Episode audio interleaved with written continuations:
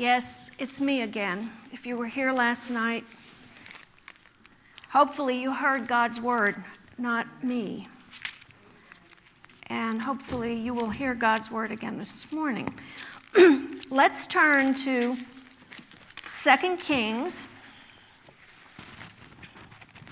chapter 4.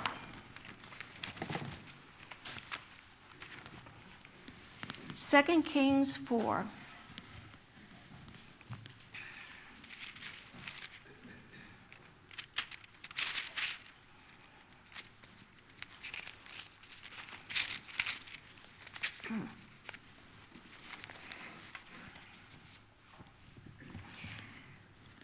Going to read verses 1 through 7.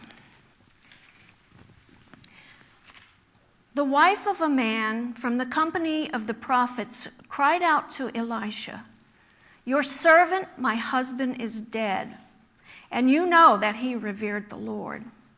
But now his creditor is coming to take my two boys as his slaves. Elisha replied to her, How can I help you? Tell me, what do you have in your house? Your servant has nothing there at all, she said, except a little oil. Elisha said, Go around and ask all your neighbors for empty jars. Don't ask for just a few. Then go inside and shut the door behind you and your sons. Pour oil into all the jars and as each is filled, put it to one side. She left him and afterward shut the door behind her and her sons. They brought the jars to her, and she kept pouring. When all the jars were full, she said to her son, Bring me another one. But he replied, There's not a jar left. Then the oil stopped flowing. She went and told the man of God, and he said, Go, sell the oil and pay your debts. You and your sons can live on what is left. Lord, we thank you for your word, and we ask that it not return void, but that it do its job in each and every heart here. We praise you in your son's name. Amen.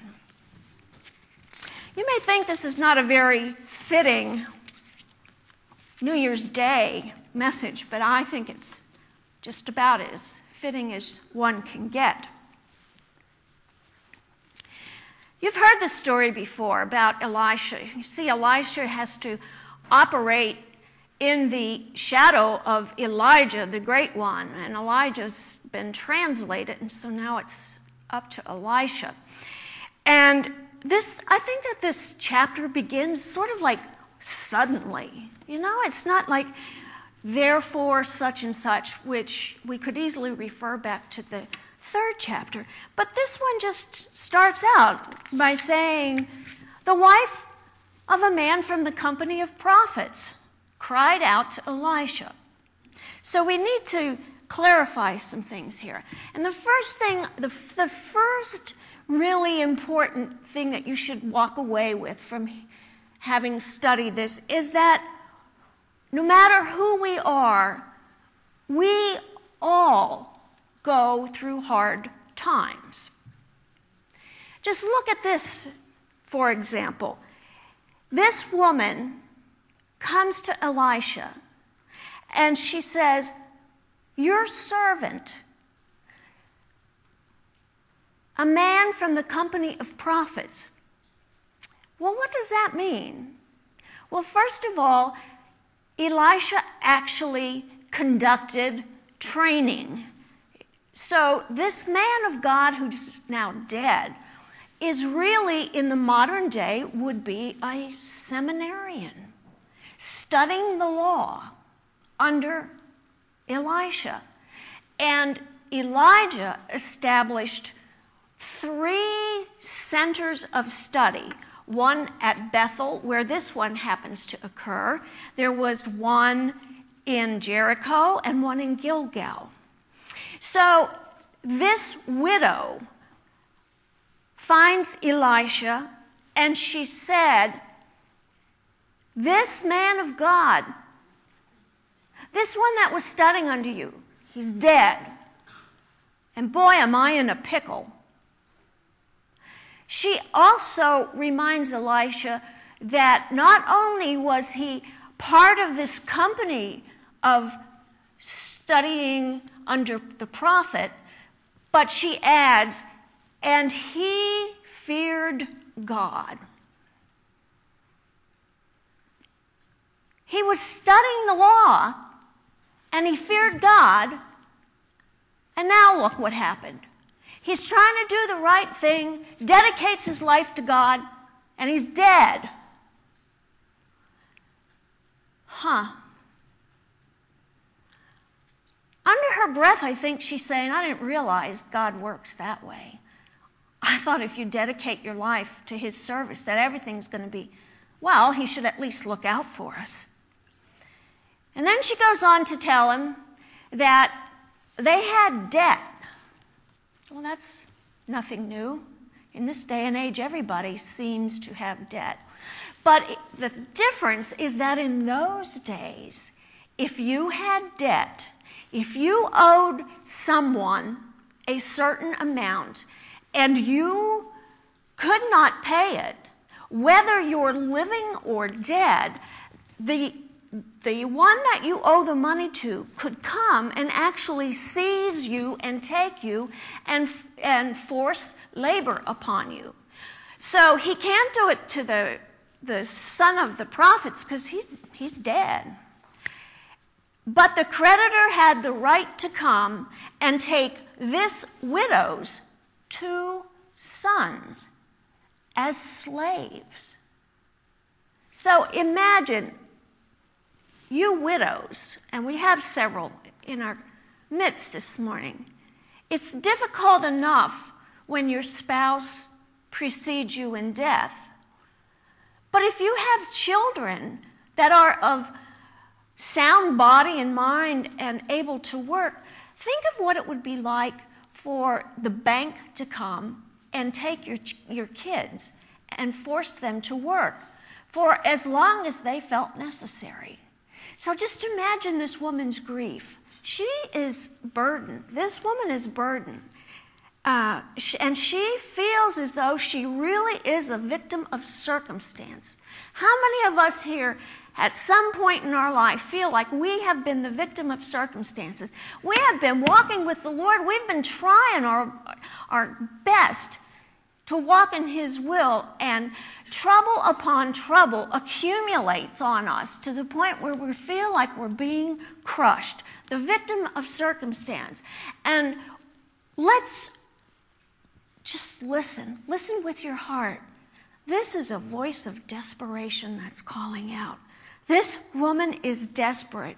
She's lost the man she loves, and she's about to lose her own flesh and blood, the only thing she has left to remind her of her husband.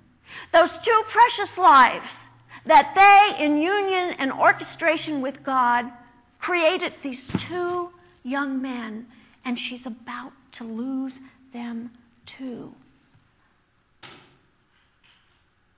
But I want you to see something here. Did she go crying to her relatives? Maybe she had sisters and brothers. Maybe her husband had sisters or brothers. Did she go crying to her best friend? Did she go belly aching to the neighbors? Did she stand in the middle of the town beating her breast and saying, Oh, poor pitiful me? I want you to remember and follow her example.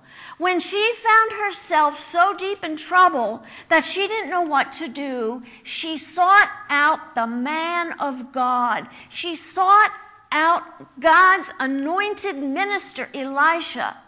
She went to somebody full of wisdom, not full of the world, full of wisdom. If you get nothing else, take that away with you. That when you feel overwhelmed, don't run to the world. Run to God and run to those who possess much wisdom and who live their life based on the word and the will of God. If you go to your neighbor, even if you go to your unsaved relatives, they're going to give you some bad advice. And then, you, then you're going to end up with even more problems. In desperation, always go toward God. And you see, she was desperate. She was about to lose the only other thing of value that she had. And, and she's thinking, where is God? But you see, God's moving towards her. She doesn't know this yet. But God's got her in a position where He's now got her attention. See, this is one of the ways that God works. He doesn't purposely send trials and tribulations and heartaches and disasters. He doesn't do it because it gets his jollies off, but it does get our attention. In all things, God is there and God is working. Remember what I said last night? God goes before us to make a way. God is right next to us as we walk through that, whatever it is, whether it's a joyous walk or a walk of tribulation, He is there with us. And remember the last position that I gave you about God He's your rear guard. And as I shared with Charlotte this morning, I said, I love that part of Isaiah. He goes before me to make the way, he walks with me, but he's my rear guard, which means that it's more difficult for the enemy to sneak up from behind and get me when I can't see him. So this is God. God is on the move. She thinks she's going down the tubes, but God is just getting her in position to do a mighty, mighty work.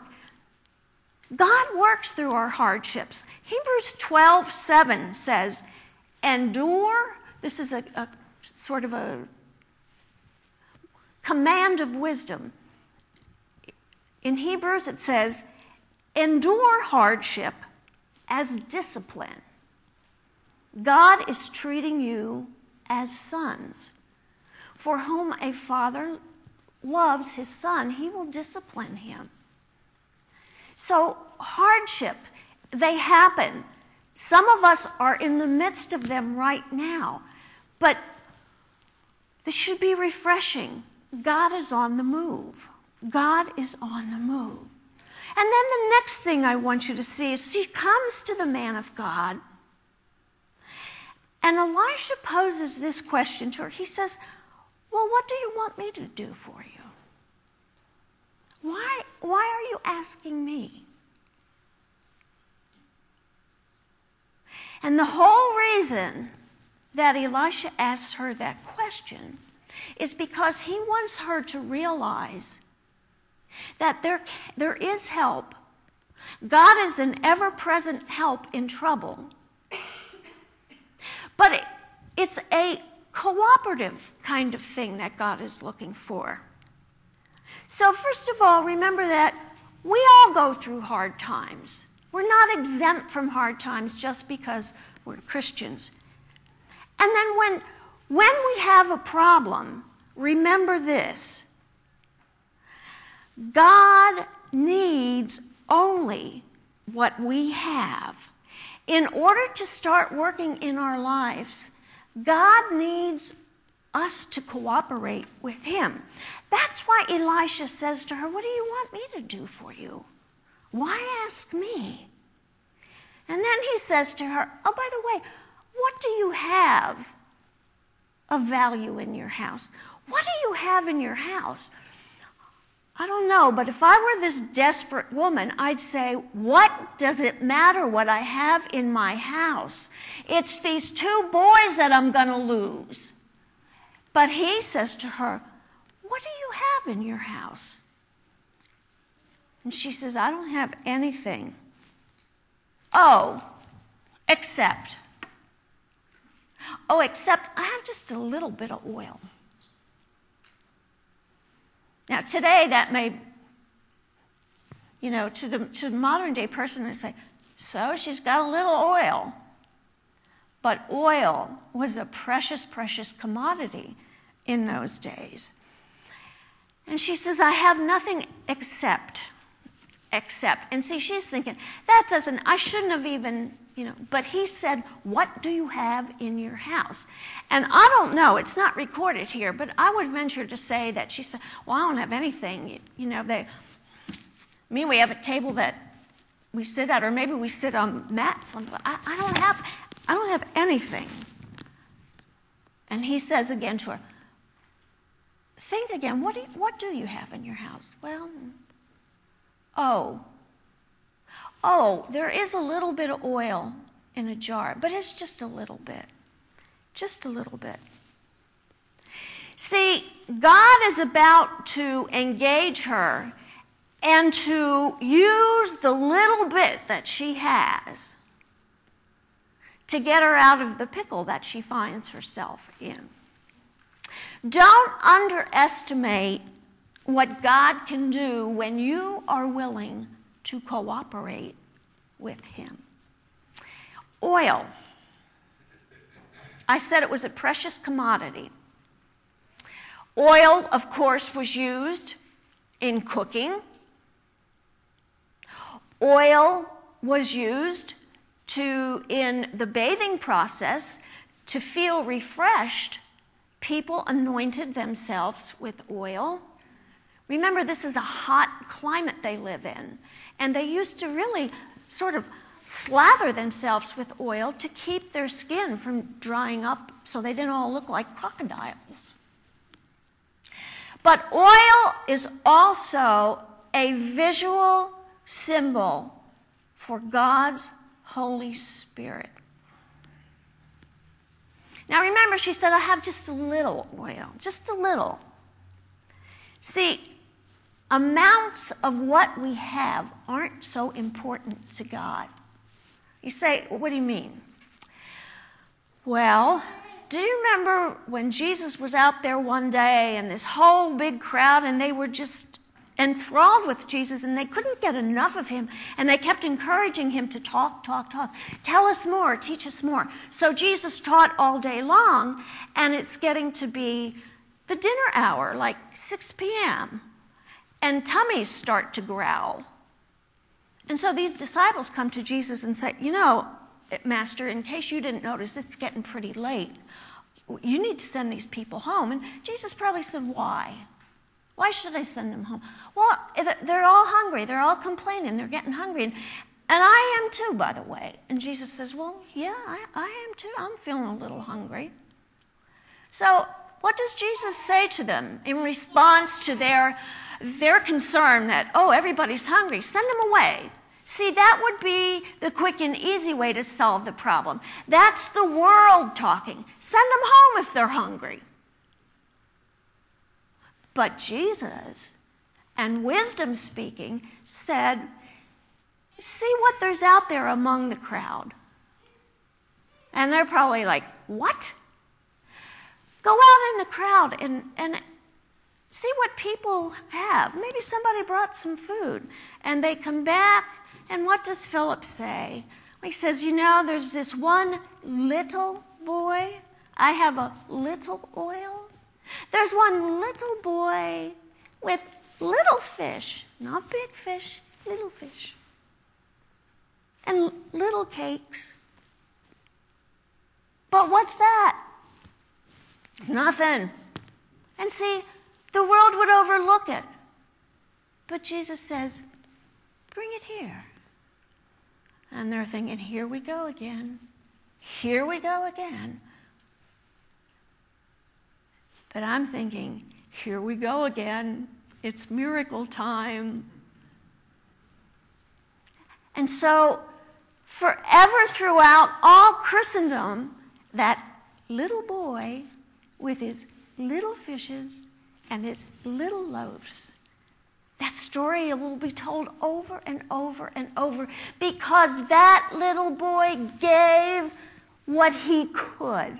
You see, God does not ask us to give more than we're capable of. You say, yeah, but he's asking me to give it all. Maybe he is. But then what am I going to have? Won't that be interesting? Now, based on the historical Jesus, I would say if you give it all, you're going to end up with more than you had to begin with. And that's what God is doing with this woman here. And through this astute teacher, Elisha, I have to give him credit because he really he helped her to stretch her faith. Actually, I think he uh, pumped new life into an almost dead faith. So he says these things to her. He tells her, he gives her some instructions.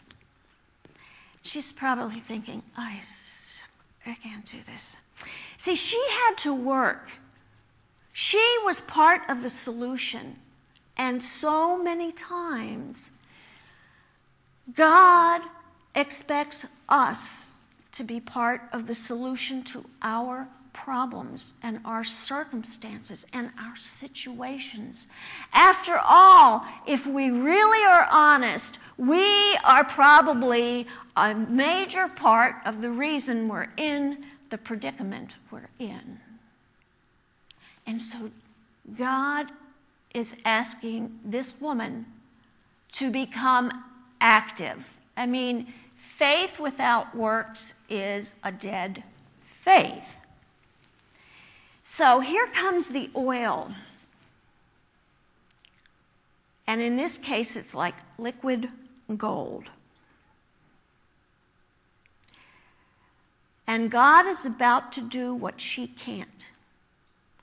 See, He's asked her to cooperate, and then He's going to do which she would never be able to do. So here's what Elisha says to her he says, Go to all your neighbors. Why do you think he said all your neighbors? He wanted to make sure that any pride that she had would be flattened. It took courage and it took humbling herself to go to all of her neighbors. And that is ex- an extremely important phrase all of your neighbors. Go and ask all of your neighbors, ask them to loan you jars. And don't ask for just one or two, ask for a lot of jars. See, this just makes this all the more what am I getting myself into? I have to go face all these neighbors. Um, hello, uh, hello, uh, J- Jacob. Um, do you have any jars I could borrow? Well, what, how many do you want? Yeah, I got. Some. Yeah, I, I could give you a jar. No, how many jars do you have? I probably have six of them. Could, could I have all six? Oh, yeah, yeah, I guess you could. And on down the road she goes. And I guess her two sons went with her because they, she needed some help lugging all these jars home. And, you know, we're not talking about little pint sized jars. I mean, we're talking about these crocks that they kept oil in. Hmm. So the, the prophet tells her go to all your neighbors, ask for jars, ask for a lot of jars. She doesn't say, Why? Why should I do that? That's embarrassing to have to go to my neighbors and ask. Well, and, and why do I have to ask for a lot of them? See, she was probably hoping that this could all be solved in a very quick, cut and dry manner. But she's seeing that it's involving a lot more than she thought. And how about you and me? Don't we go to God and say, Look, here's the problem, this is the situation, get me out of it. And could you do it fast? You know, we're like, we deal with God like on demand, like he's part of Fios or whatever that thing is. You know, on demand. We've become an on demand people. And she probably was hoping that he would solve her problem because she was demanding, and so was this creditor demanding. But you see, God usually doesn't work that way. So she follows the instructions. She goes to the neighbors. And then what did he tell her to do? He told her to go home. So, of course, she goes home with all these jars. Here's another interesting detail that I don't want you to miss. The next instruction is shut the door behind you. Why? So the flies won't come in, or what? Why do you think the next instruction is shut the door behind you? This was between God and this lady. This wasn't for the neighbors to see. This was God increasing the faith of this lady. I'm reminded when I read that, shut the door behind you, I was reminded of the words of Jesus in the New Testament when he says, uh, and when you pray, go into a private part of your house and close the door behind you, and then speak to God. And what you say in private to God, God will reward in public. See, so many of us, when we are asked by God to do something, we become really uh, just full of ourselves. And you say, Oh, God's doing work in me. And we come to church and we, we brag about it, and you know. But it's the things that if, if God can trust us in private. And so Elisha says, Shut the door behind you. God's not interested in you having an audience of all your neighbors sitting there waiting to see what's going to happen next. No, shut the door behind you. Take your two boys in there and shut the door behind you. And start pouring oil into these jars. And then he says an, another thing. He says, And as you fill the jars, put them off to one side. I don't know about you, but if those were the instructions given to me, I've shut the door, and these boys are standing there like, okay, now what do we do? Because here we've got a room full of jars, and we got about this much oil in our own jar. Mom, are you sure you know what you're doing? Mom, do you think he was the best person to go to? Look, Mom, if we're going to be slaves, that's okay with us. At least your life will be spared. We'll go be slaves for the creditor. Mom, this isn't going to work. No, the man of God told me to do this, so I, I think at this stage I better just do it. What's the worst that can happen? Nothing. And then the creditor will take you like he was going to take you anyhow. So, really, what does it matter? Hey, what do I have to lose by following God's instructions? Well, the first thing you have to lose is your pride, probably. So here it begins. Jar. Okay, Johnny passes it to Billy. Billy gives mom the jar. She pours. Set it to one side. Okay.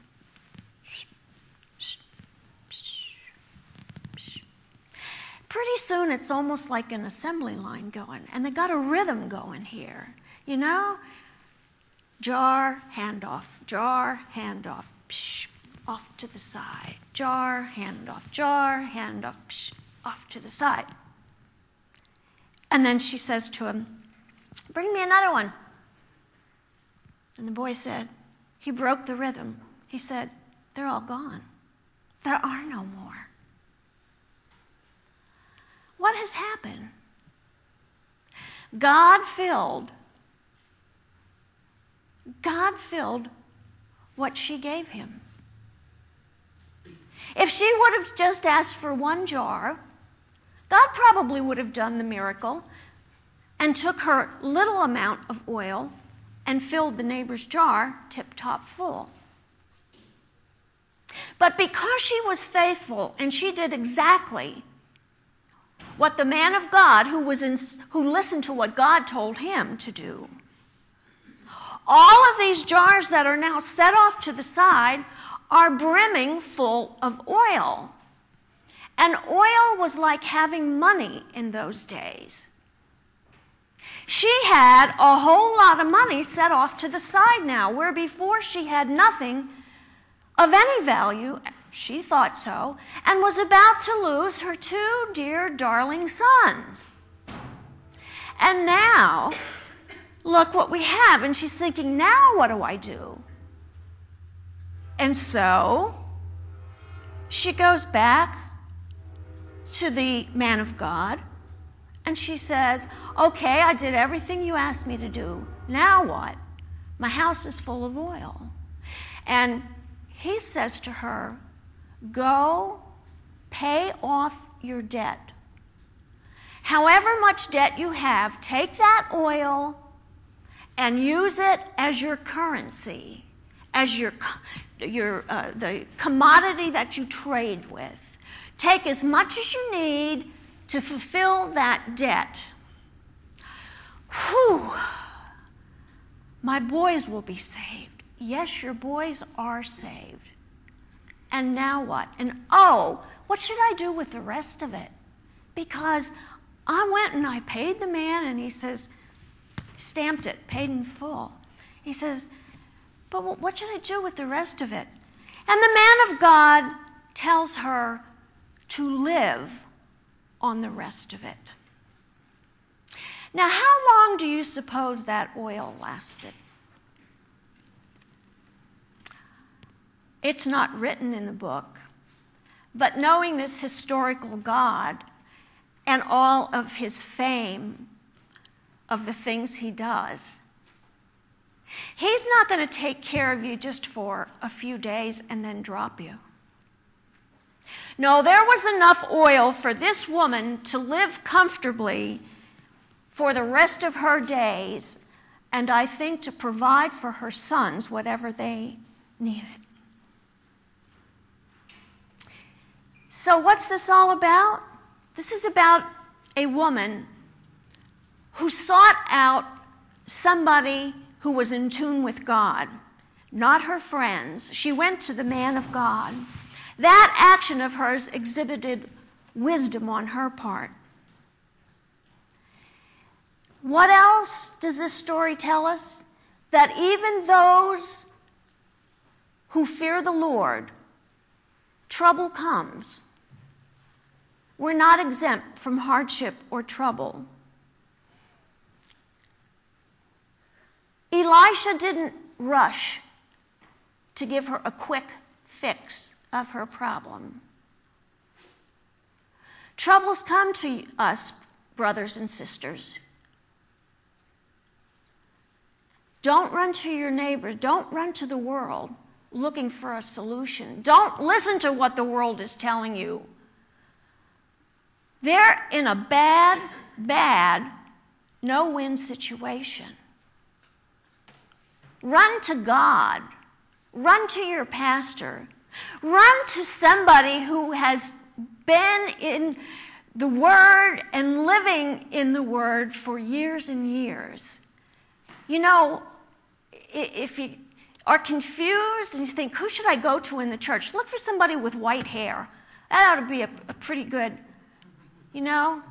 It says more white hairs a person has, it's a sign of their wisdom. Gosh, I wish I didn't put that color on my hair. Elisha did not give her a quick fix. Instead, Elisha taught her, and I hope he's teaching us, that when we have problems, turn to God. Trust God. And then when God speaks, and this is the hardest part of all, obey God. I think today is a, is a good time for us to go before God and pledge ourselves afresh. You may be thinking, you know, God, you didn't, you didn't give me much in the way of brains, or you didn't give me much in the way of, of uh, finances, or, you know, God has given you exactly what you need to be pleasing to Him. If you're in the midst of a situation that you're just wishing would go away, maybe it's lingering because you are not willing to be involved. We get so dependent on God that we just want God to fix it. When God has something else in mind, and that is to grow you as a Christian. And you see, when you are willing to give God whatever you have to work with, if you think that you're just a little bit of oil in an itty bitty bottle, or you consider yourself to be, I'm worse off than that little boy, I don't even have five little fishes. Maybe you only have one little fish. Are you willing to offer that to God so He can use it to work things out in your life? Whatever it is that you have, if you're willing to give it to God, you will be amazed at what He can do with it. But He can't work with what you won't give Him. You have to give yourself, and then you have to be willing to give, sometimes out of your treasure. But I live on a fixed amount. God knows that. He knows how much you get every month in the mail, that check. But I don't know how I could make I don't know how you could make it either. That's up to God. But I thought this was just so appropriate that today, a new year, the beginning of an exciting walk with God, what better time than to say, God, I don't have much. I don't have much in the way of money. I don't have much in the way of talent.